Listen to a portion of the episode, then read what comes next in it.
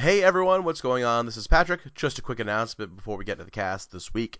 We are switching over the RSS feed uh, the week after this episode releases. So this episode releases uh, this coming Friday uh, on Hipsters and the following Monday on MTG Cast. We will switch the RSS feed over uh, likely on Wednesday of that week. Uh, so if you are subscribed on iTunes or Stitcher or any of those other great podcast apps, just make sure to resubscribe um, to our new RSS feed uh, on Wednesday. I will put up a post on both the Facebook group and on uh, Twitter, so you guys kind of have a, uh, a heads up as to when that's happening. if you have any questions, give us a shout on the show, and uh, hope you guys enjoy it. Magic is power.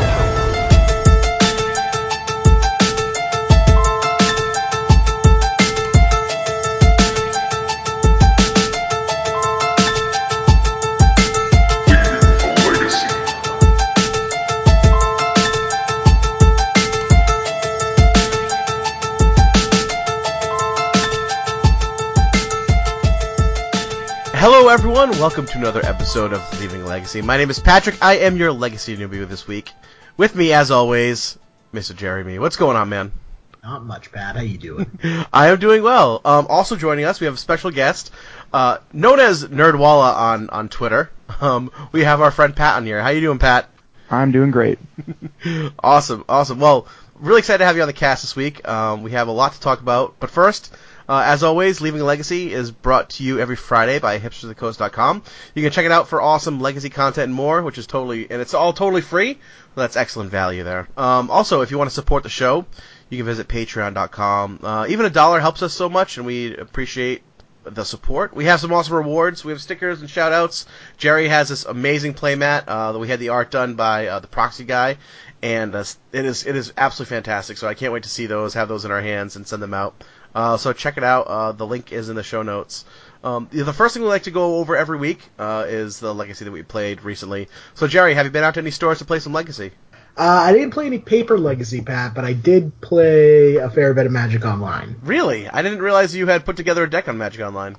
Yeah, well, Tom Hep lent me a sneak and show, mm-hmm. so played that for a while, and then I kind of wanted to experiment a bit. And a deck I've always wanted to play in paper, but I couldn't because they're $180 each is Eureka Tell.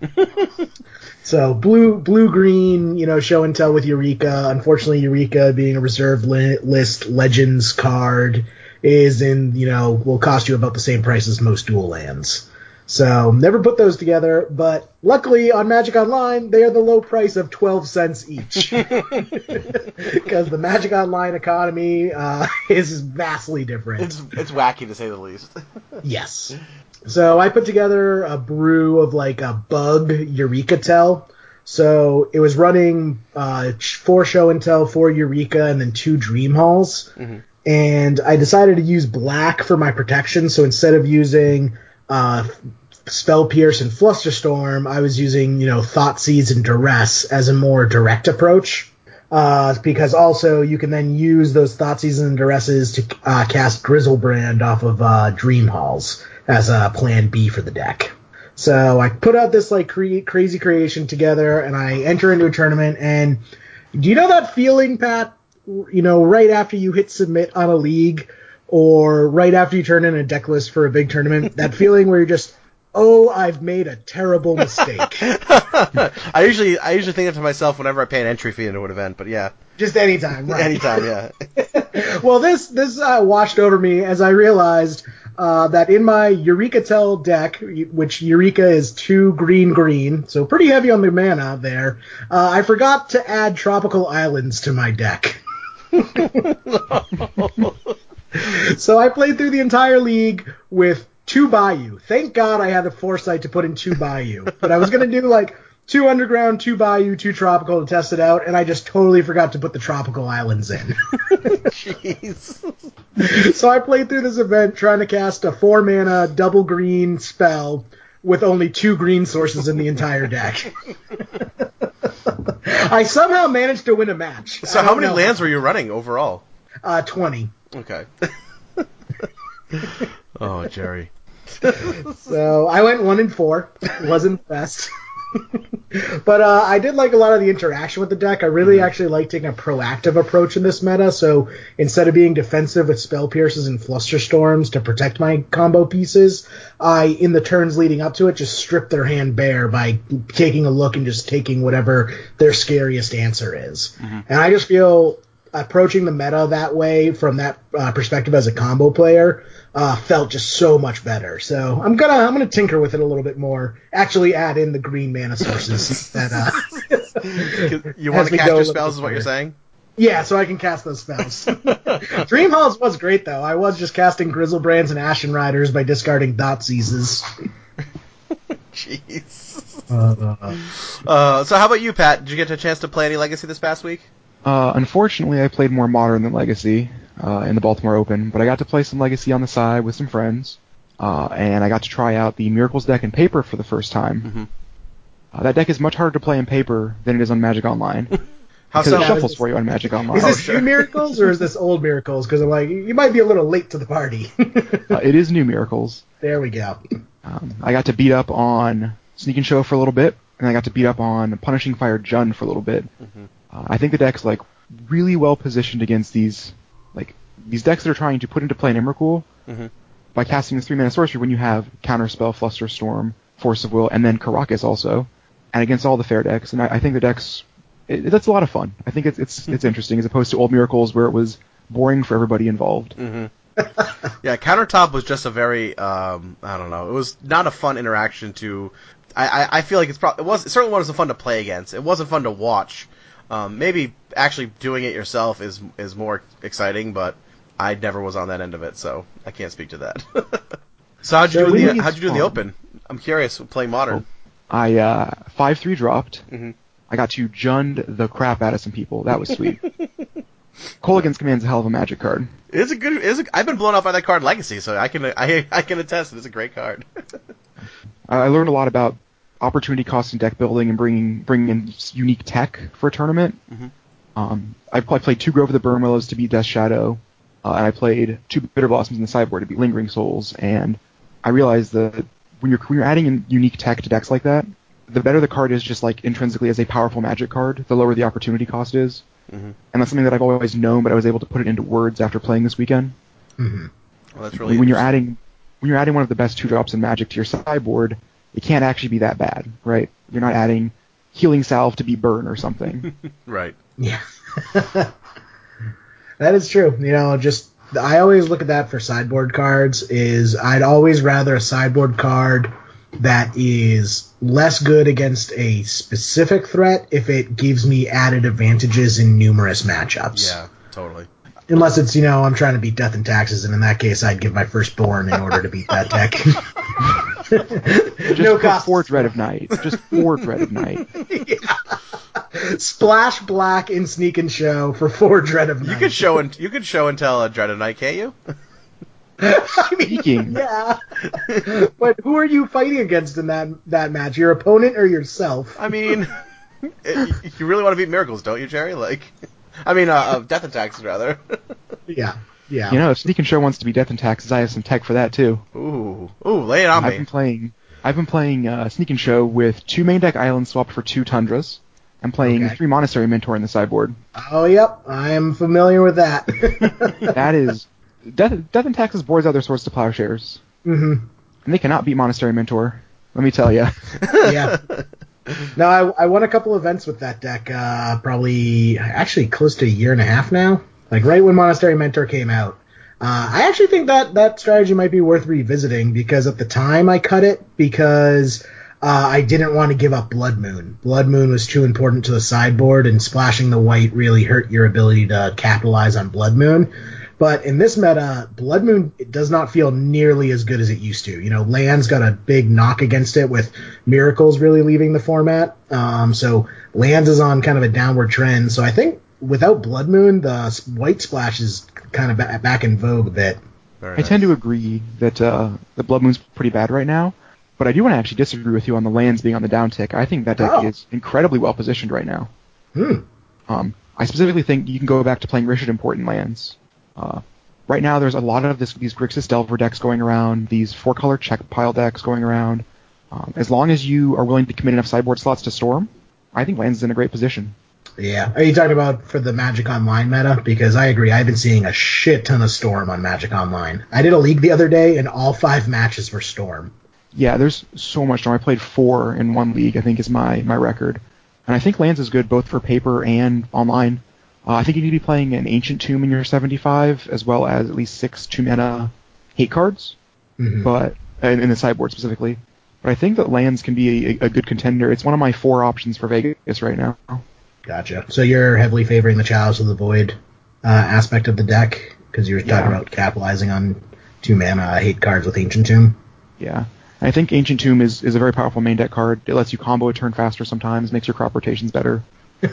I know. I find myself every single article I write for Hipsters of the Coast. I feel myself starting with Ancient Tombs and City of Traitors, and I have to consciously tell myself to stop. Just want to power up, power out three and four drops as soon as possible. So what you're saying is you want to cast Blood Moon, kind of, and also want to cast or play Ancient Tomb. Have I got the deck for you? Oh boy. Mono Red Sneak Attack is my baby. yeah, you were crushing Oh, with that deck for a while, weren't you? Yeah, I was. Um, I think the the fact that Blood Moon's a little bit worse now is, is a reason not to play it. Mhm. But that deck is a spicy one, to be sure. Now, I do love that. I was running Sin Prodders in the sideboard of my Sneak Attack deck just because I loved uh, that tech so much of just like powering out three drop beaters. hmm Jerry, do you want to regale us with the tale of you getting beat by your own sideboard tech at the last uh, Legacy Open in, in Worcester? No, it's it, the memories are too harsh. Okay. All right. Well, before we get into our in our main topic on the Miracles deck, I did get a chance to play some Legacy. I just want to bring it up uh, for two reasons. First of all, I got a chance to stream uh, five rounds of League with Tom, our friend Tom Hep. Uh, he goes by Negator77 on on uh, on Twitch and on Magic Online. Um, so we streamed Bug Depths. And that deck is um, very outside my comfort zone when it comes to uh, playing Legacy. I'm very much like a Blue Red Delver player. I like playing tempo decks. I like casting Brainstorm. Um, and being So you're to- saying you sucked at it? it was well. We went we went three two. We could have we All right, could better have than me. we could have reasonably gone four one. Certainly, I would have probably gone you know oh like one four or oh five without Tom's um, just like incessant like his his advice is so insanely good and he s- thinks so deeply about that deck um, that it's a, it's actually it's a really really fun to play with him. Um, but that deck just operates on such a different axis from what I'm used to. Like the way that you play brainstorm in that deck is so unusual. Like it, a lot of times you're aggressively brainstorming on brainstorming on like turn one because you want to set up a turn two uh, Marit Lage. Like you want to basically just see ten or eleven cards, like your top ten or eleven cards, um, so you can combo off as soon as possible. It's not like you know in Blue Red Delver, generally, like you're saving your brainstorm for last minute, um, or you're trying to use it to hide uh, information from your opponent occasionally. Um, the deck just plays very differently. Uh, we did get, we lost in, th- I think it was in three games against the list that I put on the in the notes here, and I'll put it in the show notes. Um, responsible Joseph, and I think the time he 5-0 the league, he was actually the time that he beat us in round one. Um, and of course, like uh, game three, I make Marit Lage and then get immediately vapor snagged by his the one of that he has in his deck. so, um, it was uh, it, this is a very interesting blue red list that he's running, and I kind of wanted to bring it in to uh, just kind of talk about real quick uh, because it's not the the typical blue red blue red list I expected. Like the first turn or two, he was going like you know Delver of Secrets, uh, Brainstorm Probe, uh, Bolt. You know we see Ponder, all those things. But he's running um, four Snapcaster Mage, four True Names, and a, and a V Clique in the main. Um, and uh, his spell suite ha- included a Spell Snare, a Vapor Snag, a single counter spell, a Fire Ice, all in the main deck. He's also running two Jitte, which I didn't I didn't see. They weren't they wouldn't be particularly good against Marit Lage, but um, they are there as well. So I thought the deck was pretty interesting. So I'll drop it in the show notes for anyone who wants to check it out. Uh, but he did he did 5-0 league with it. I don't know if I'm if I particularly like the deck, but it was pretty spicy to see the one of Vapor Snag in the main deck. It's so many three drops. It's a lot of three drops. like Vendilion Clique, True Nemes- Nemesis, Snapcaster Mage is essentially a three drop. like, man. Mm-hmm. Yeah. All right. I mean, if it works. it was uh it was certainly interesting, but I'm pretty sure this is the list that he he beat us with. So, but I did want to just give a shout out to our friend Tom as well, just for uh for hanging with me for a couple hours and going through the league. We had a really good time. Um, the deck is very very interesting. I'm definitely gonna play it again. Uh, probably stream it again sometime this week if if people want to check it out. Um, I'll drop the uh the the uh, time and date in the uh, in the Facebook group as well. So, um, all right. Well, if anyone doesn't have, if you guys don't have anything to add, we can move on to our main topic. And I know uh, Pat, you were really excited to talk about the new Miracles deck, or at least you had a lot. To, you said you had a lot to say about it. So I pulled up um, just a deck list from. Uh, from Goldfish, um, if you want to run through it and let me know, you know, how close this is to the deck that you were playing, and if it's kind of applicable to the kind of the way you see the deck running right now. Or just say this is garbage and unusable, and make make Pat edit this entire segment out. Well- while he finds another one. So this deck is one, two, three, three, four cards off total for mine for the main deck at least. Okay. Uh, five actually. Correction.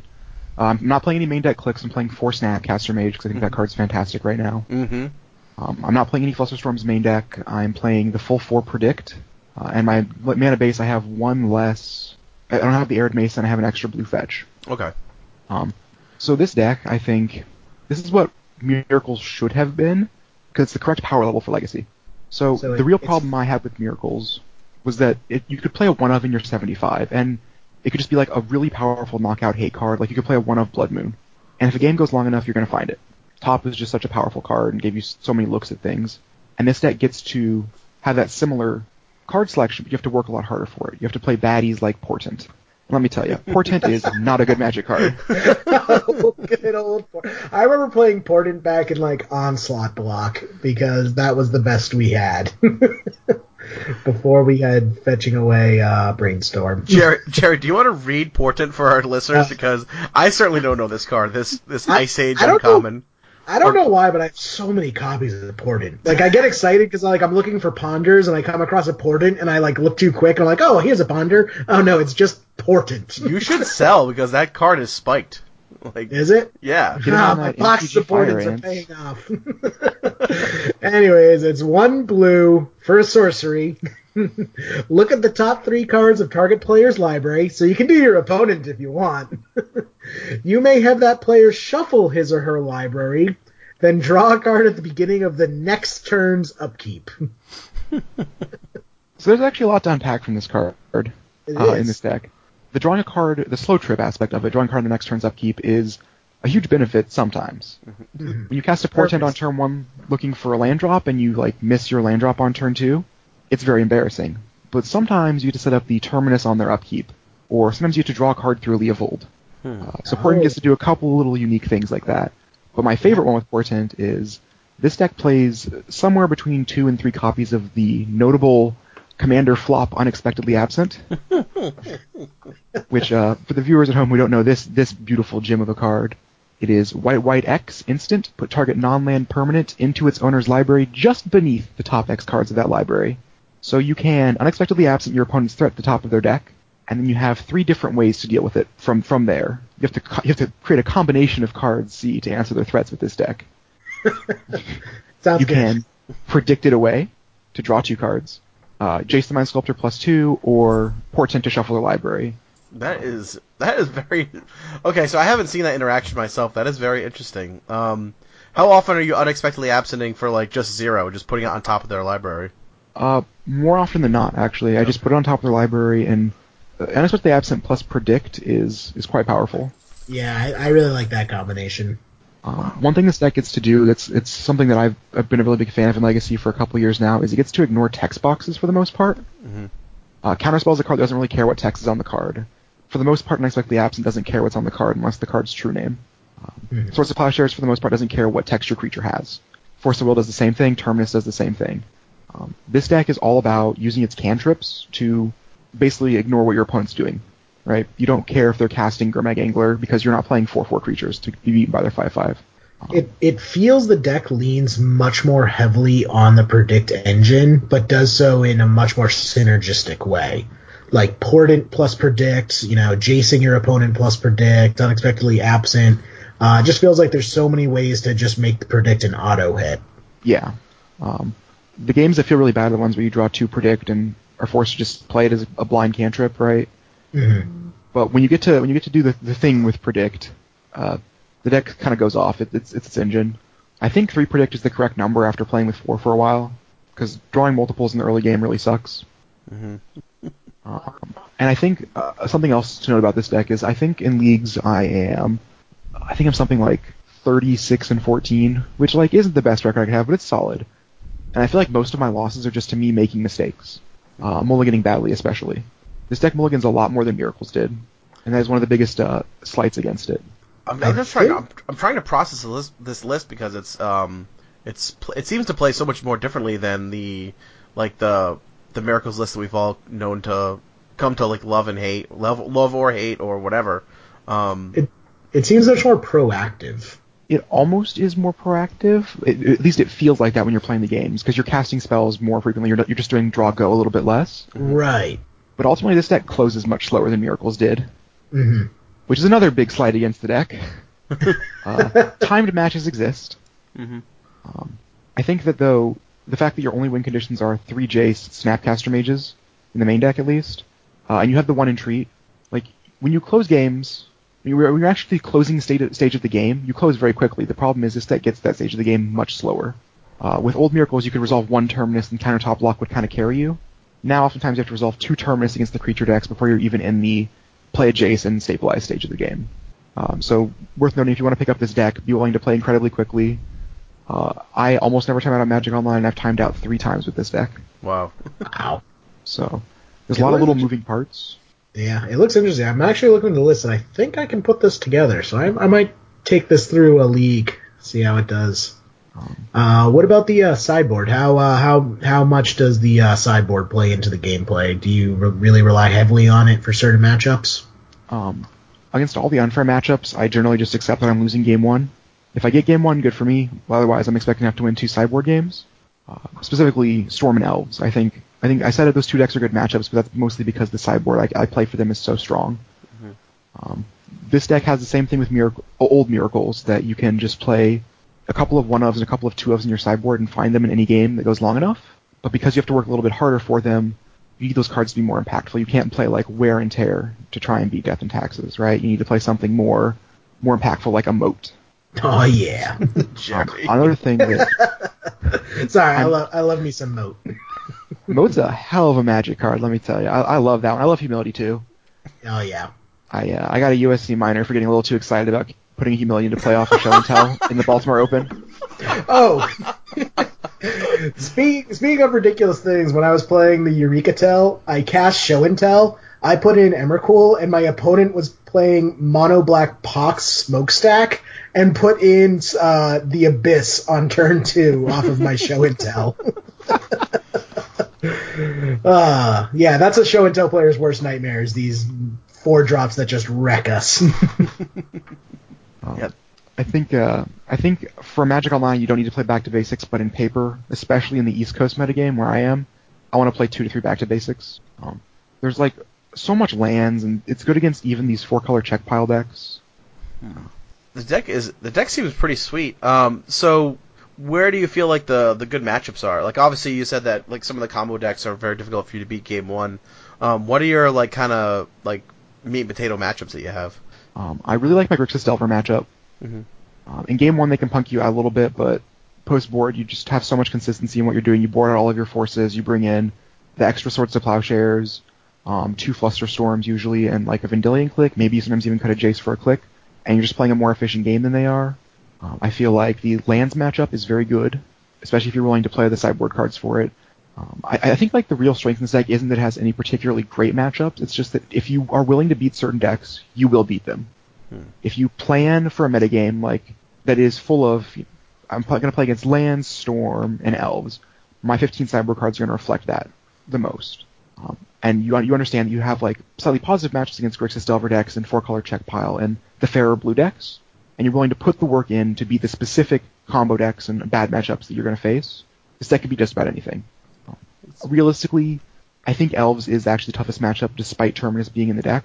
I, I'm not really sure how to fix that at this point. Maybe it's something like playing Pithing Needle for Wirewood Symbiote or or something like that. Maybe even splashing red and playing like Kozilek's Return and gets getting some Pyroblast for the sideboard if I want them. Um, but I think this deck is something that's a really good option for somebody who's willing to put in the work and find out what sideboard they need to beat their metagame. Yeah, this deck is, is very interesting. Jerry, I'm, I'm, I'm interested to see kind of how you do with it, especially in our local meta, if you're going up to CE or uh, or Etsy, um, and seeing how it plays for you. Um, Pat, is there anything that like you know like a, an existing Miracles player obviously is probably leaning on this deck pretty heavily? Do you think that this is something like a newer player to, to Legacy can pick up because it's I mean in the the grand scheme of Legacy decks it's not that crazy to build especially online. Um, is this something you'd recommend to a new player? Uh, I probably wouldn't. I think you need to have a pretty good understanding of what you're going to face, and like you, Jerry said, he's going to play this through a league. Expect to make a lot of mistakes, and Oh, lose yeah. a lot. Yeah, Don't worry, I'm used to that. I think I was four leagues in or something before I start feeling like I knew what I was doing. Mm-hmm. Um, but like, uh, yeah, for somebody who's fairly new to Legacy, this isn't a great option. I don't think. Uh, this deck is really interesting. Was there anything else you wanted to add about it? Like, because I'm I'm very interested in this deck. I, I haven't got a chance to play it against it yet, so um, I wanna wanna get some practice in against Yeah. the deck. I- I'm wondering how popular it is because I also have not seen it yet. I've heard rumors about its existence, but have not seen it in action. Looks like on Magic Online right now, it's 4.62% of the metagame share of 5.0 decks, for whatever that's worth, Mhm. which is uh, pretty substantial. Yeah, I mean it's Legacy. There's so much in Legacy, especially this meta. Yeah, I think I've, I think I've seen our friend Chris Stinson playing this deck on stream as well. So now that I think about it, he goes by uh, MZ Frost on um, on Magic Online, um, and I think I've seen him stream this deck a little bit as well. So it's really really interesting. Um, so I guess Miracles is still around. I guess it's still going to be part of uh, part of the Legacy metagame for now. Do, do you think we'll see quite a bit of it out in uh, in Vegas, Pat? Uh, I think I want to say yes, but I also want to say no, and here's why. I think we're going to see either this or Stoneblade in droves, Mm-hmm. because all the Miracles players who have all the cards for it are going to build one or the other. Yep. Um, and I think a lot of this, the Miracles players already built Stoneblade, so there might see more of that, but this deck uses pretty much the same skill set as old Miracles, a little bit less, you know, this deck's weaker to discard, which I think is a, a big skill you have to, to reintegrate in, is playing around discard. Mm-hmm. Uh, like Jerry was saying, I think being proactive with your disruption is really strong right now. The Thoughtseize, I think hit the Turok's in a great spot, and this deck has a little bit harder of a time playing around that than the old Sensei's Top Miracles listed. Right. Um, so it's going to be interesting to see where old Miracles players land, whether they want to play something that's more established or something that's more similar to what they were playing. Now, I I know you had mentioned um, that you're kind of paring down your options for Vegas. Do you want to talk about that at all? Kind of what your thought process is there? Kind of where you're, like, how you're whittling down your, your options for the uh, for the GP? Yeah. Um, so I think I said I was on four now. I think I think four is where I'm sitting. Mhm. My options. Uh, it's either Miracles, Mono Red Sneak Attack, Sneak and Show playing Mentor, or Lands. Okay. Um, Sneak and Show and Mono Red Sneak Attack are two decks that I'm very comfortable with. I've played a ton of Mono Red Sneak Attack and a ton of Sneak and Show. Um, I've played a fair bit of the Miracles deck, but I still feel a little bit uncomfortable with it. I never played proper Miracles, really, uh, so I have to I have a lot to learn there. Uh, and Lands is a deck that I know, but I'm not sure if it's the right meta call. Right. Um, basically, my plan is just to play as much Legacy as I can before Vegas, and then make a decision two or three days in advance. there you go. For Sneak and Show, are you on the Omni Show build with the Cunning Wishes, or are you just on straight old fashioned Sneak and Show? Uh, I'm on four Sneak Attack, Old Fashioned, Mentors in the sideboard. There we go. Cunning Wish, just like I like having 15 sideboard cards, you know. Yeah, I'm not a Cunning Wish fan myself. Actually, if you're on the Monastery Mentor plan, have you dabbled with uh, Nahiri? Because I was running Nahiri instead of one of the Jaces, and that card was super fun to play with. Yeah, I'm gonna try that. That that's definitely happening. oh, you haven't tried that yet? Oh, it's awesome. My favorite experience was against uh, a Jund player, and I sneak attacked in Griselbrand, uh, but he had a Chains of Mephistopheles out, and I slammed Nahiri and was able to uh, exile the Chains of Mephistopheles with the Nahiri minus two, so I could draw seven off of Griselbrand. so, oh, yeah, Nahiri feels great in that deck. Is it warm in here? Get in a case of the vapors. I do declare. I, I had another question for you, Pat, and this is something that um, interests me because so the last GP that I played in was GP Columbus, and going into it, I had the option of playing Grixis Delver or Blue Red Delver, and I went with Blue Red just because that is kind of like that's kind of my bay. That's what I always go back to. It's the deck I'm most comfortable with. I have the most reps with it. Um, but the other reason I chose uh, Blue Red over Grixis was because I found that when I was playing Grixis, um, the deck tends to be a little bit more grindy. Um, you have to really be on your game to win matches there. Uh, it's probably more 50-50 against the meta, whereas Blue Red has kind of more swingy matchups. But sometimes you just win with Blue Red Delver as opposed to Grixis, where you really have to grind out your value. And I wasn't interested in playing a GP with you know nine rounds the first day and however many the second, with a deck that I really had to kind of be on my A game all day just to just to get there. Um, I wanted to play a deck that I found was a little bit easier to pilot. So like, does mental fatigue play kind of a, in your choice at all for your deck for for the for a big event like a GP, or is that something you've kind of just you just don't really factor into your decision making? Uh, I factor that in pretty heavily, actually. If I end up on Miracles, essentially I'm going to have a deck list for Miracles and a copy of the deck built, and a deck list for Sneak and Show and a copy of the deck built, both in my bag. Mhm. And when I wake up the morning of the GP, based on how well I slept the night before and how I'm feeling, I will actually make the snap decision. Like, if, if I feel really crappy and I slept terribly, I'm going to play Sneak and Show. Mm-hmm. Um, like, I don't think. I think I would just be sabotaging myself if I played Miracles when I was feeling under the weather. Mhm. Or wasn't feeling 100%. Yeah. Um, even if I think it's the best deck, if I'm not feeling up to it, I'm, I'm going to play something that I know I can pilot at Mhm. you know 20% better. Yeah, that's the thing about the Miracles decks, even original Miracles. I could just never play those decks in a long tournament. I just don't have the energy for it.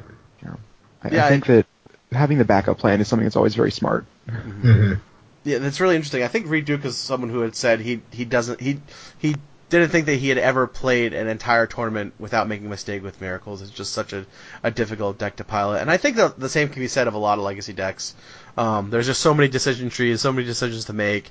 So many of your decisions um, are weighted differently depending on the matchup that you're in. So I always recommend people to play the deck that they're most familiar with. We get a lot of questions on the Facebook page, um, the Leaving Legacy Facebook page. I'm sure you get it, Jerry, as well, on like the all the individual deck pages that you're a part of, um, where people are asking what they should play for, for Yeah. events and I, I love it. I've become like the unofficial ambassador. I get an invite to a new deck page like almost every day. I'm like, yes, I'm collecting all the decks, all the pages. Jerry is playing like essentially like a variant of Pokemon with uh, Legacy decks. Is that what it yeah, I'm collecting legacy decks. Uh, I Um, just no, I just keep, get to keep a toe in the water of every single deck, so I get to get uh, you know right on the front lines of any hot spice that comes out. yeah, no, I, I, I can appreciate that. But something that we always kind of preach in the cast is that play what you're comfortable with, play what you really enjoy, um, especially in a big tournament like this because um, you're gonna face the, the chance of you facing like uh, like a, the Magic Online meta, like in a deck for deck sense, is, is very slim. You're gonna play like the Wild Wild West, especially if you don't have buys of the tournament. But everyone's just gonna be bringing their pet decks out for the most part. So I think it's smart to play what you love, play what you're good with, play what you know um, and just have fun in the tournaments. Um, so that that's my suggestion for everyone who asks us on the cat on the on the page. You know, what should I play in this event? You know, what deck should I play here? What do you think is good? I think almost universally speaking, like the deck that is best for you to play an event is the deck that you are the most well rounded with. hmm Oh, also, side tangent, real quick. While we're speaking about Facebook groups and miracles in general, uh, the Miracles Facebook uh, group is still alive and well. They changed their name to Team Terminus. so if you wanna, if you guys want to talk about uh, the Miracles deck, the new iterations of it, uh, jump on there on Facebook. Will Godsey's the uh, manager of it, uh, but I think they have like close to you know 60, 70 people talking about the deck on there. one of the things I like about the fa- about the Facebook groups that we, we've been using, especially like the Leaving Legacy page, is which has been blowing up lately, which is kind of insane. But what I like about the page is that it's so positive, and everyone there is is so supportive, and it's just a good environment to be talking about decks and, and tech and, and all that stuff. So it's it's definitely worth joining if you haven't already. I uh, I would love to join that miracles that miracles group, but I think I've I've burned too too many miracles players in my time since uh after miracles got banned. I think I was on Twitter for a solid nine hours just shit posting, dancing on the grave of Sensei's top. With your psychedelic lizard uh, avatar, I can just picture it. I, I think I had five or six gifts just saved for the span of two years waiting. My best friend Derek has a Sensei's Top Play method on it, just in increasingly large and angry characters, every single band date, the top wasn't banned. Signed by Joe Lossett, Miracle Tech approved, and then the final date just circled and underlined, Sensei's Top is banned. That's amazing. That is amazing. that is a Does- great has playmat. Lossett Oh has my- Lossett uh, signed that one as well?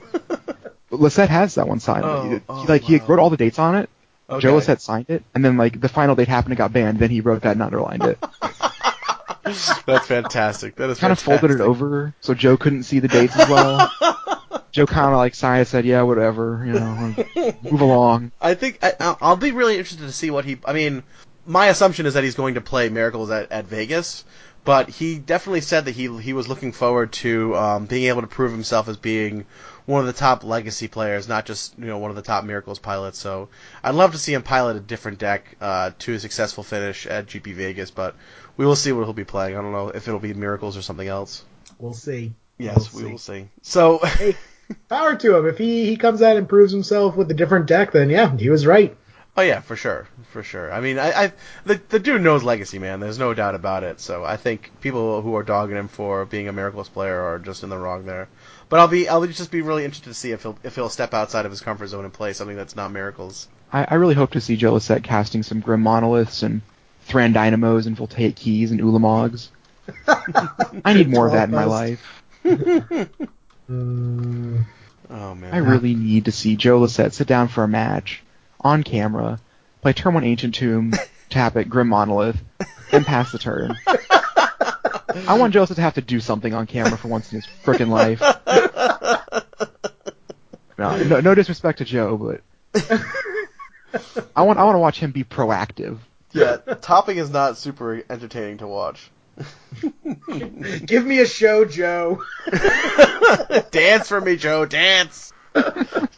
Uh, I am interested to see, you know, uh, Channel Fireball announcing that Legacy's getting full uh, video coverage. Uh, I yeah. want to see how much more entertaining Legacy coverage is without Miracles. See how much quicker it goes. And the last uh, Channel Fireball event that I saw video coverage for, they did a great job. So I think I think there's going to be a twofold benefit here. The first is that like Star City Games is so um, into like pushing the Star City Games grinder lifestyle that they are always like showing people on their on their on their leaderboard uh, when they're like broadcasting, which is completely reasonable. I understand that, but Channel Fireball, to my knowledge, doesn't really have anything like the like the uh, the Star City Games uh, Invitational series that they run. So I think they might not be as beholden to putting you know well known names on the on the broadcast if they can get really interesting decks instead.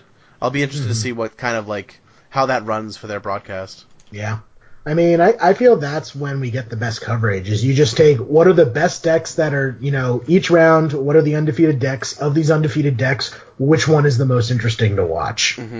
Rounds one through four are always going to be a delight if that's the case. We're going to have Soldier Stompy, Bash and Head against Elf Stompy, maybe? I don't know. Sylvan, uh, whatever the four drop that triggers, enters real four top cards, and uh, put all elves real this way into your hand. That card. I want to see that card get played. Just yeah, just put Stompy at the end of every deck. Like someone sent me Moat Stompy running Oh, four yeah. moats, four ancient Oh, tombs, yeah. four four city traders, and I'm like, oh yes. I want to see some uh, Sundial of the Infinite stacks. That's what I want to see. Oh, gross.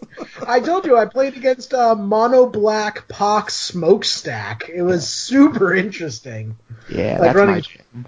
Yeah, four smokestack, four smallpox, uh, the abyss, a bunch of chains of Mephistopheles, Lilianas, innocent bloods. Let me tell you, show and tell cannot beat that deck. Because no creature lasts past an upkeep.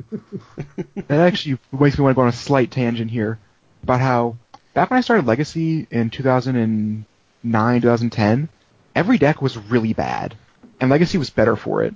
Like everyone would show up to tournaments with Terravore, and Merfolk was a deck. it was truly the Wild West, and it was sweet as hell. And I feel like with Top going away, we're all kind of back to square one. Hmm. That's a really interesting take. So, Pat, why don't you like we usually when we have a guest on, and forgive me for kind of not getting into this right when we started off, but I always like to kind of Attitude find out. I, I really was. I really want to jump into into our main topic, but um, why don't you tell me a little bit about like your your background in Magic? Like, how did you come into the game? Where did you start? And uh, sort of where you're at now. Well, it all started when I was a wee babby. uh, I was seven years old, got some packs of Torment, opened up a Basking Rootwalla. Um, a couple of very good players at the store kind of took me under their wing and helped groom me into a competitive player. Uh, I got into Legacy when I w- uh, in 2009 2010 I think is right about when I got in. Um, before that, I would be playing vintage events in Denver, uh, borrowing cards from people. Uh, but I've always loved Eternal Magic. It's sort of just been what I've played since day one. Um, when I got into Legacy, I borrowed cards for the most part, and it wasn't until recently that I kind of started owning my own stuff, and I just play Legacy as much as possible. It's the best format in the game. It's so good. It's so good. And where where are you from? I'm from a Northern Virginia area. Originally from Colorado for 17 years, but now I'm in Northern Virginia, DC area. All right. Uh, so many more tournaments in this area. It's fantastic. Yeah, I could East- I could play Legacy every weekend if I wanted to. East Coast. Yeah, Jerry and I say that all the time. Like we have we have what four like paper tournaments we can play in every week, Jerry. Right? You know, within like an hour from where we live.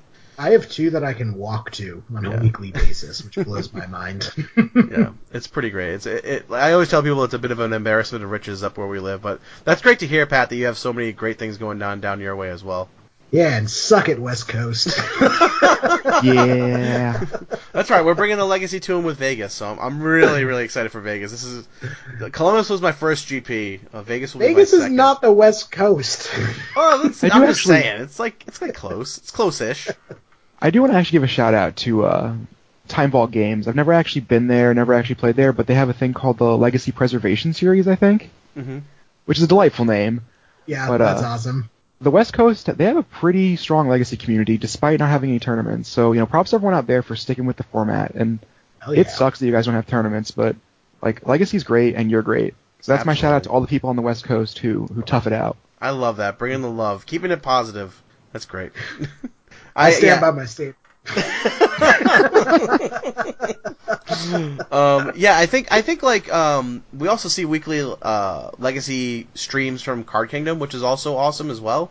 Yeah. Um, and Mox Mox Boarding House and all that. So it's great to see that there are stories out there trying to keep legacy alive. I, I hope that um, it continues to grow, and perhaps with Channel Fireball running more GPs, we'll see more West Coast GPs. We'll see more, um, you know, kind of more interest at the grassroots level being drummed up uh, in that sense. You know, if, if stores are running GPTs for local GPs that are on the West Coast, perhaps they'll they'll run legacy events, um, and you- you'll see legacy side events and whatnot. So I'm hoping that we see more of that for the for our West Coast friends. And honestly, like like you said, grassroots is the way to do it. Uh, Zemet recently had his his big blowout legacy tournament. hmm And on bring back the Win-a-Mox. The Win-a-Mox is the, the true way to play legacy.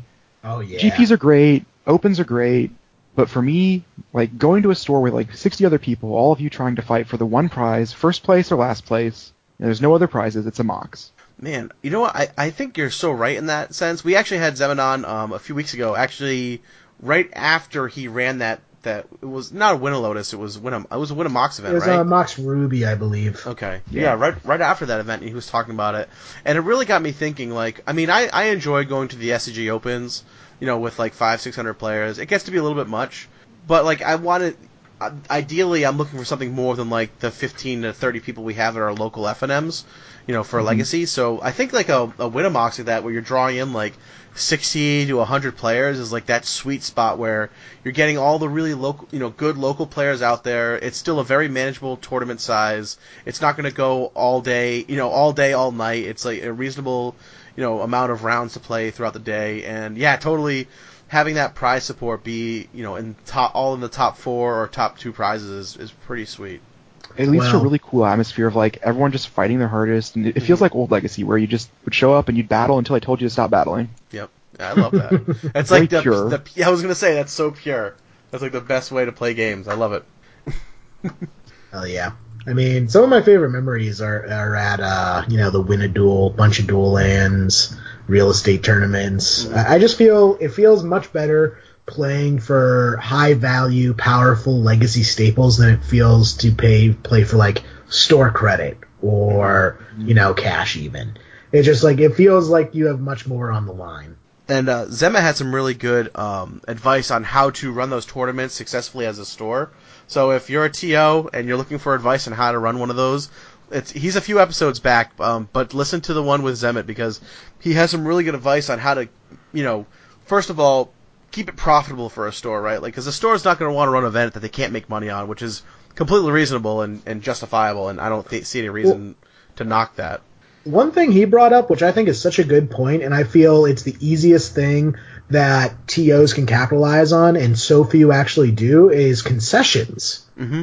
My God, the number of times I've been on a tournament uh, tournament and I'm starving, and there's no easily accessible food, uh, it just blows my mind. Like I feel if you're a TO, um, like uh, when I went down to Eternal Weekend, uh, Tales of Adventure, has like a uh, catering deli come in sell sandwiches on site and it's good for the deli because they they sell a bunch of extra food tales of adventure i'm sure gets some amount of the profit and the players are happy because they're getting actual quality you know decent food for a reasonable price and i just feel concessions are something that tos can capitalize on so much better Yeah, absolutely. And the other thing that he mentioned too was that their sales of singles skyrockets when they're having events like that. So people come in and they and they they patronize the store specifically because they're running these events, right? So there's also that.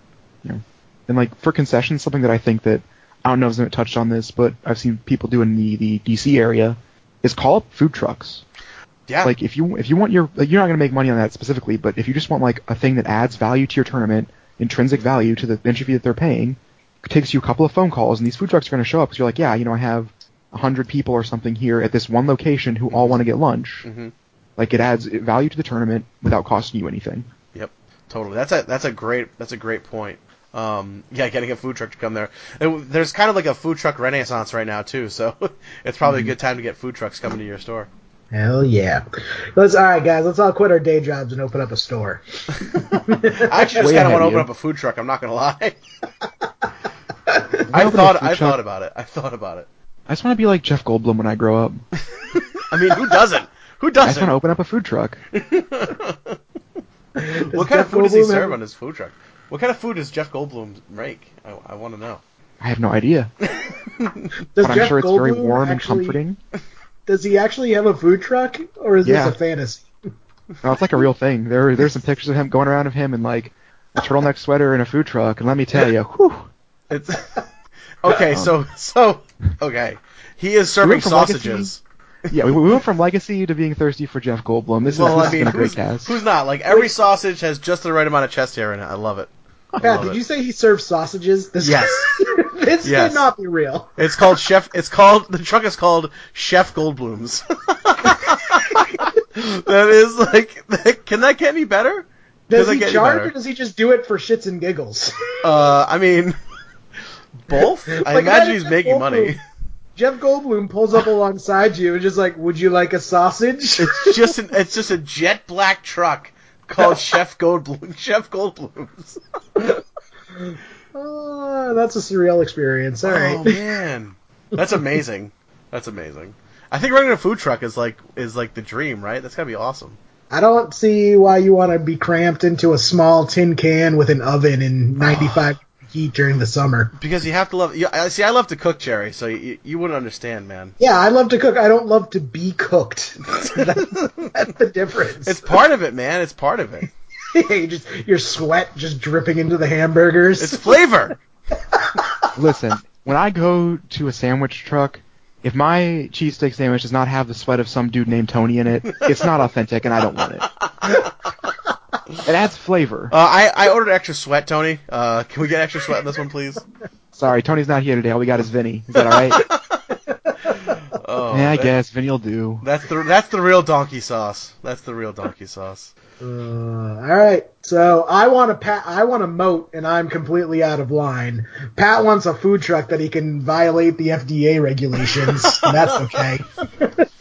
I, I'm just saying, Jerry. You've never had my cooking, man. I'm I'm a good. I'm a hell of a cook. I'm not not to toot my own horn too much, but I, I do. I have seen your Twitter posts. They do look quite good. oh, it's very good. It's very good. I mean, I think it's pretty good. You know, um, food truck.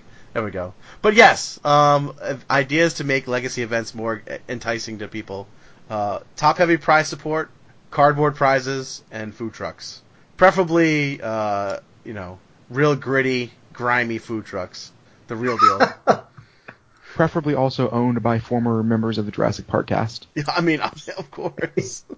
I mean, that just takes your tournament to a whole new level if Jeff Goldblum shows up. I mean, that's that's the event in and of itself. Tournament's just a side thing. oh man. I'm just trying to think of what Sam Neill would make in a in a food truck. I don't know. Sliders. I'm just gonna call that one. Uh, all right, all right. Well, was there anything else we wanted to talk about? I know we got Vegas coming up. What are you No, looking for? What, what, Jerry, Jerry, you can sit this section, this uh, this segment out since you're not going. Sit, 'cause sit you're what section out? I'm in the denial phase.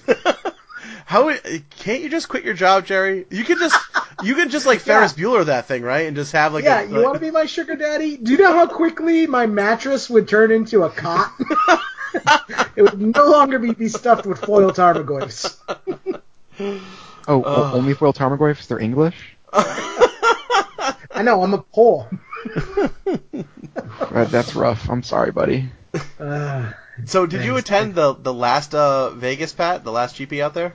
I did not. No. Okay, yeah, this will be this will also be my first GP Vegas, so I'm I'm very much looking forward to it. I remember when I first came back to so I started playing Magic way back in like the Ice Age Tempest uh, era, and uh, I put it down uh, right when I graduated high school, and I picked it up again um, back in 2014. And um, that was uh, 2014 in like January. I started playing again, and like uh, June that year was the first GP Vegas. And I remember listening to like some of the podcasts I was I was really into at the time with like MTA Cast, and um, I'd listen to like uh, I don't know other other shows that were that attended GP Vegas, and it sounded so awesome. So I'm really looking forward to uh, heading out to the GP this year and checking out and see what it's all about. looks like there's going to be some really great artists out there. Um, they're ha- having an art exhibition as well. Um, what, what were you kind of looking forward to going out there, Pat? I know you have some some people you're meeting out there. Yeah, uh, I think probably like 15 or 20 of my close Twitter friends who I don't get to see very often are going to be there. Even some uh, some friends from out of the country, some friends from Chile are going to be there. Oh, nice. That's exciting. Uh, and my birthday is on day two of Legacy GP, so one of two things is happening. I'm either making a deep run in Legacy GP on my birthday, or I'm scrubbing out and spending my birthday in Vegas. That that's going to be exciting. I mean, either way, that sounds pretty great. Yeah, for to sure. be honest, scrubbing out kind of sounds better, but I mean, I know. I don't like Those those would be situations because I'm tempted to just punt. God, you know, I'm like, I'm X and two playing in the last round, and I have the kill on board, but I could just do the math wrong and go get wasted. that in sounds awesome. Vegas. Uh, four plus four is three. Go. oh, shame. darn, darn. Uh, Uh, I let's think go get some Chef Goldblums. yeah. I think I'm mostly excited for that art show though. That's going to be fantastic. Oh yeah, that looks real good. yeah, Both I've, Roast I've, Mike together. I've, what's that, Jerry? Both roast Mike uh, putting that together. Yeah, yeah. I think they crowd like they crowdfunded like the majority of the funds for that as well, right? Yeah. I got a couple of good sponsors too. When I remember. That's amazing. Yeah, that's gonna be so cool. I, art is something that I was never really into, and I say it all the time in the cast. Like I'm not really an art guy, but I've become more and more interested in the art of of magic. Um, and I have actually bought a few like small prints. I just bought a like a decent sized print from Terese Nielsen as well. That's non MTG art, but still um still from a, one of the really great magic artists. Um, Is so that a I'm gonna be Star Wars print? It is a Star Wars print. Yeah, I couldn't help Nice. myself. It was the big the big Boba Fett one she made for uh, one of the Star Wars miniature games. Yep. I Um, played that game. It was fantastic. Oh, did you? See, I never like. I'm a big Star Wars fan. Like I've been huge into Star Wars ever since I was a little kid, and um, yeah, anything that anything that has to do with that, I'm always attracted to. So, but I never got into the card games, unfortunately. Well, I'm super jealous for the art show because I've realized I've never seen a piece of actual original magic artwork in real life. Really? Like thinking back, I can't think of a single instance in which I would have had the opportunity to see the original. Like I've seen plenty of prints and met plenty of artists, but I've never seen like an original in person. Well, here's your opportunity to see over 150 original pieces. I can't go I'm just saying. to this event that's not happening as far as I'm Oh, concerned. Listen, Jerry, I don't know you, right? we just met like an hour and a half ago at best. But I'm going to give you some advice, some real life advice, heart to heart, All from right, me, somebody who you do not know. go on. Quit your day job, move to Philly, start a noise band, open a sandwich shop, and go to GP Vegas. All right? That's oddly specific. Listen, this is the correct advice for you. Get a mean- cheesesteak by Tony. You have Change to hire your a guy name named to Tony. Tony and Yeah. Vinny, but it's worth it. I mean that that that sounds like solid advice to me, Jerry. I mean, I can't That is, imagine you that's- can go wrong there. That's pretty solid. Uh, yeah, I'm really ex- looking forward to it. I'm I'm only gonna play in the Legacy main event actually, which I still need to register for. I should do that uh, sooner rather than later, but um, and then I'm likely if I scrub out of the main, I'll play some side events on sat on uh, Friday, and I'm leaving Saturday evening, so I'm taking the red eye back to Boston on uh, on Saturday into Sunday morning. So because I don't want to miss. I don't want to miss Father's Day with my kids. So I'm already leaving them leaving them alone with my wife for a few days during the week, so I can go out to Vegas and hang out with all my nerd friends. So I can't. I don't think I can leave. Be also gone on Father's Day as well. It's like your wife's friends. Aren't you worried about your husband going to Vegas alone? And your wife's like, no. yeah, no, not at all. no, He's gonna be surrounded by five thousand sweaty dudes. Oh, I mean, I, I hope at least at least that many. Hopefully more. Someone's greedy. Uh, um, yeah, but I'm I'm I'm super excited, and you know, if we have any people who are going out there to Vegas, any listeners uh, of the cast, friends of the cast, please let us know. Um, I'll be out there. J- I'm I'm still trying to drag Jerry out there. I'd say there's less there's less than zero. Uh, there's a more than zero percent chance we can get him out there. So we're gonna keep working I- on it. My boss is actually leaving for his like month long vacation uh, tomorrow. So yeah. it's cool. I'll just be running everything by myself. Jerry, I think I, I really still think you can like Ferris Bueller this thing and just have a dummy sit at your desk, and when someone opens the door, he just starts waving his arms, yelling loudly, and they'll leave. just, it's just buy, buy, buy. Yes. Single handedly cause a stock market crash. I, I think you can. I think you can do it, man. I really do. Yeah, yeah. I'll, I'll see. Probably not them. if anyone like who is not going to Vegas and will be in the Boston area and would like to commiserate together, you can find me at Charlie's Kitchen drinking all the Reagan's Revenges that I can afford. All the what? Have you never had a Reagan's Revenge? No. I, what is this? All right. My all-time favorite watering hole is Charlie's Kitchen in Harvard Square. Yes, the Harvard. In Harvard Square in Cambridge, Charlie's Kitchen is an amazing dive bar straight out of the 1980s. Has not been updated in 30 years.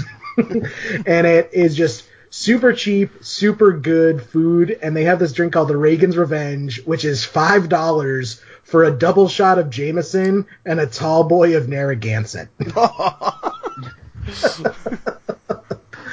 Uh, it's a five dollar party all in one. oh, see, yeah, I'm I'm a I'm a garbage person, so I just like Long Island's when I go out when I go out to get shit faced. Jesus. There is GP Pittsburgh is one of my favorite GP locations, strictly because there is a place that sells like good pizza and five dollar pitchers of sangria. Ooh, I can it. get on board with that. Let me tell you, twenty dollars goes a long way when pitchers are five dollars. that is true. Oh man, yeah, I'm, really I'm very much looking forward to Vegas. Pat, we have to uh, absolutely meet up out there. I'll buy you a drink when we're out there, man, for your birthday for sure. For sure, yeah. Excited for that. Absolutely, be a good time. I'm, I'm I.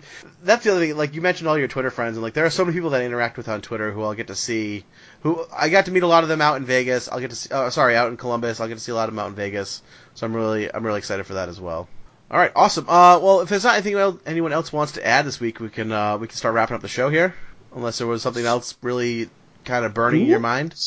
No, I'm I'm good. Awesome, awesome. Well, well, Pat, if someone, yeah, we'll get into that, Jerry. Chill out. Re- look at look at the outline, man. Scoops are not yet. We're gonna, we're gonna ask Pat where people can find find um find them if they want to get a hold of them. Uh, follow me on Twitter at Nerdwalla and at Basking Bazaar. Uh, I sell magic cards on there at great prices.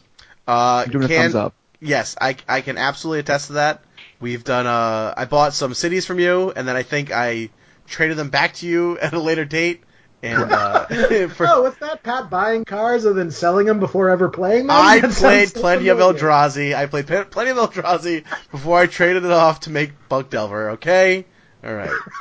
but yes, I, I totally agree. Pat Pat is wonderful to deal with. So definitely check check out uh check out the Twitter page for sure. Uh, do you do you friend people on Facebook, Pat? Do you uh, do any uh, streaming or anything like that?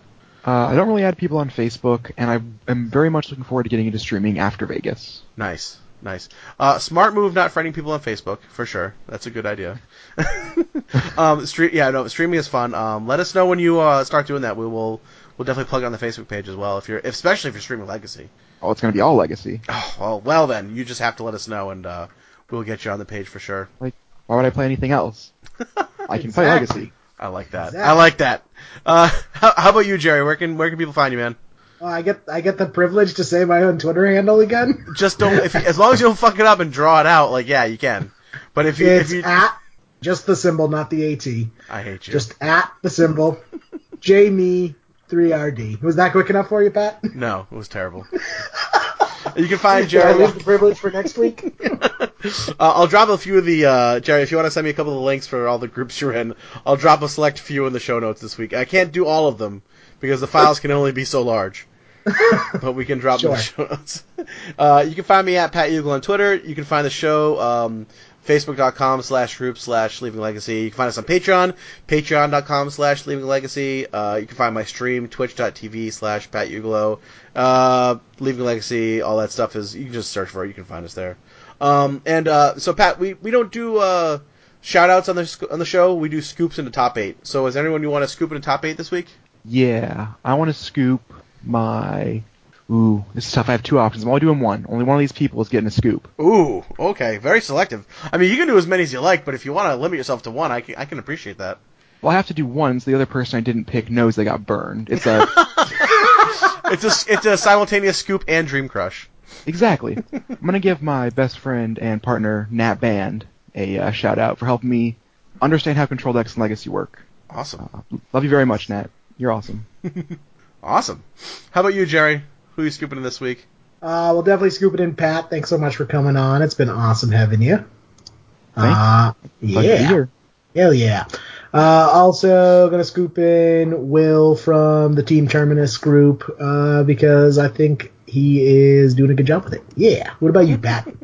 Uh, so I'm gonna scoop in all of our Patreon supporters. Uh, seriously, we are almost uh, 100% funded for our first goal, uh, which is just getting some additional equipment for the cast. So thank you guys very much, guys and girls. Thank you very much for uh, for supporting the show. We really appreciate it. Even a dollar an episode uh, means a, a ton to us to have the support. Um, also want to thank Tom Hep for streaming with me.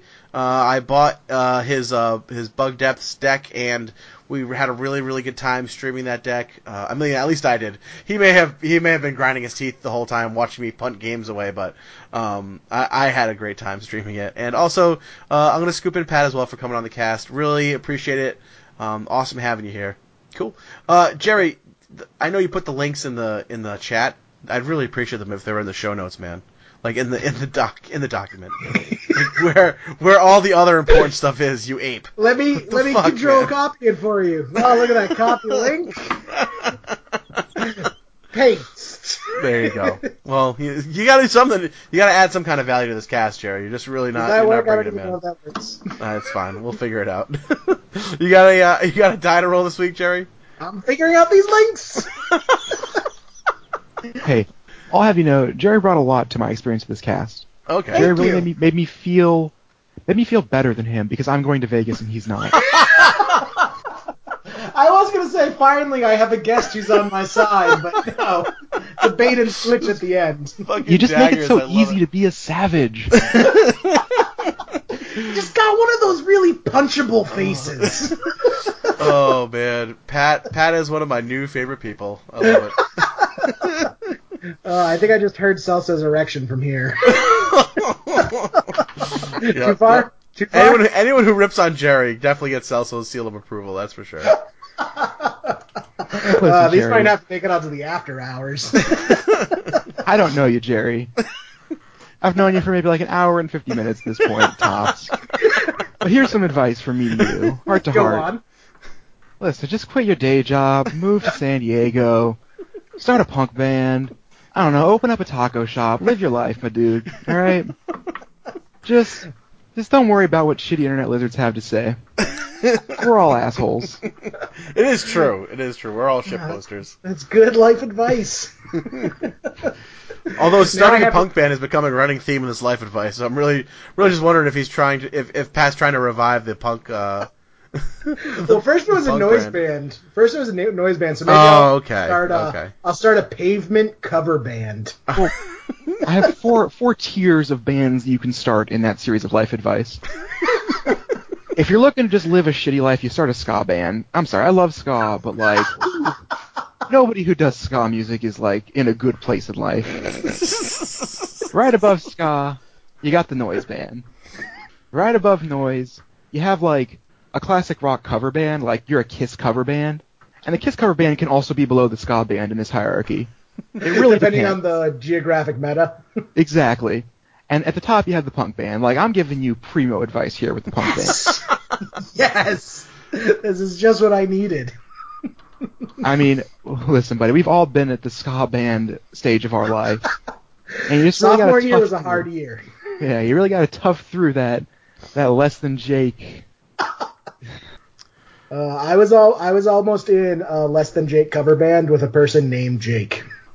I need to Not a add a joke. two bottom barrel to this. this pitying people's not something I'm about. I feel like it's a pretty dick thing to do. Jerry, It didn't happen. It didn't fall through. We couldn't get practice times to line up right. thank God. Uh, I have done my fair share of Goldfinger covers, though. Don't you worry. Do you guys hasn't? know there was a Kiss cover band of all little people, and their name Yeah. was Mini Kiss? Yeah. It's freaking awesome. This is amazing. They're like in like Yeah. full getup. Do we, do they wear the platform shoes though? I can't tell. I feel like I feel like they're not. Yeah, they don't. That's good. That's good. don't try to be something you're not. If anything, they should wear shoes that make them shorter. I don't. I don't know if you uh, understand how that works. Maybe you just give out shoes to the audience that make everyone taller, and then then you are shorter just by the sum of everyone else being taller than you. No, they have to use those camera tricks like in Lord of the Rings, like to make them extra small. this is amazing. These guys like really get into it though. Oh, and they like they met actual Kiss. That's got to be a surreal experience. for both of them. I mean, yeah, right? like just like Gene Simmons like looking at a smaller version of himself. Oh, that sounds Don't talk that's to me, you're my son ever again. I know, right? that is like maybe the stuff of nightmares are made of, or maybe the stuff dreams are made of. I'm not sure yet. I'll have to think on that. This is gonna keep me up all night, Jerry. Thanks for that. You're welcome. I didn't show you that. The internet showed you that. Oh. All right, all right, Jerry. Roll a roll a d20 so we can get out. I rolled it like ten minutes ago. All right, what's what's our number? it's nine. Nine. One, two, three. Um. Oh, so Matt Matthew Hackbert requests "Rime of the Ancient Mariner" by Iron Maiden, and I can Yes! always get into a fucking Iron Maiden song. So This song's 18 minutes long. oh, I love it. The- gonna have to Yes, cut off the awesome first half of the cast to make room for the for the song. Who was this? Who was this? Matthew Hackbert. Good job, Matthew. Awesome Hell yeah, that is a good song. Awesome. It's gonna make our podcast look so much longer. the three-hour Like a solid podcast. A solid 30% of this cast is gonna be the ending song. Oh, I love it. I love it. Good. Play us out with something sweet, Pat. All right, Jerry.